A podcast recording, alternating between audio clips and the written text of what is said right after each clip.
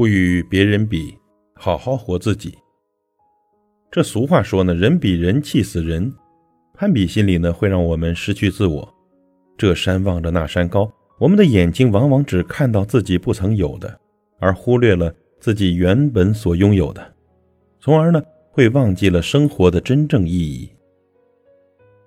与别人比，就是以别人为标准，认同别人的看法，在意别人的态度，慢慢的，你就活在了别人的眼里。如果你选择活在别人的眼里，就注定会死在别人的嘴里。庄子说：“举世誉之而不加劝，举世非之而不加沮。”就是说呢，全世界认为我做得好，我也不卖力；全世界说我做的不好，我也不沮丧。这呢，是一种荣辱不惊、自得自信的人生态度。克服掉四处攀比的劲头，专注自身。才能在这样一个复杂的、膨胀的世界里，找到专属于自己的光环和美好。正如你羡慕不来别人的财富，别人也同样偷不走你的才华。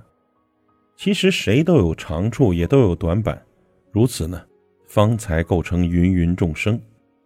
所以千万别把自己看得太高。这个世界离开谁都行，也别把自己看得太低，因为在这个世界上。你是独一无二的。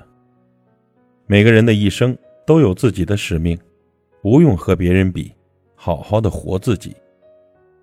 人生在世呢，每个人都必须要有自己的生活，别人的生活再好也未必适合自己，只有适合自己的生活才是最好的生活。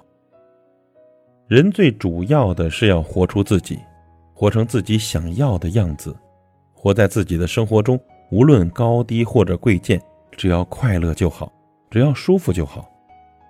人生呢，就像一场旅行，真的不必在意目的地，要在乎的反而是沿途的风景和我们看风景的心情。有一次，庄子和弟子们在山中看到一棵大树，伐木的人呢在树下休息，却不砍伐此树。众人问伐木的人为什么，他回答说。这样的木材呢是不能用的。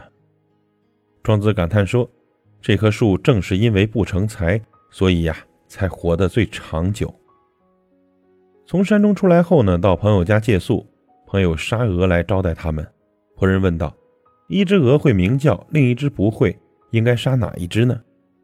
朋友说：“当然杀不能叫的。”第二天，弟子们问庄子：“昨天山中的树木因为不成材。”得以活得长久，现在主人家的鹅却因为不能叫而被杀。我们究竟应该成才还是不成才呢？庄子回答：“我将处于才与不才之间。其实这还不够，最好的是成道德而浮游，与时俱化。两种状况其实都是危险的，一种是有用成才。”就会成为别人实现目的的工具，成为别人达到目的的手段。另一种是无用不成才，有时呢也会成为别人针对的目标，成为别人达到目的的障碍。所以呢，活好自己的关键不在于是否有用，是否比别人强，是否比别人聪明，而是要接受自己的缺陷，善用自己的长处。在某一个时期呢，知识越多越反动。这时呢，如果再显示甚至炫耀自己的有用呢，只会带来灾难。而在特殊情况下呢，比如野外独自求生，植物学家呢可能有更多的生存机会，因为他的知识有了价值。所谓形势比人强，做任何一件事情呢都要看时机，看条件是否成熟。条件不成熟，你再怎么努力也不见得有成果，还可能。会付出很大很大的代价，这也就是庄子所说的“与时俱化”。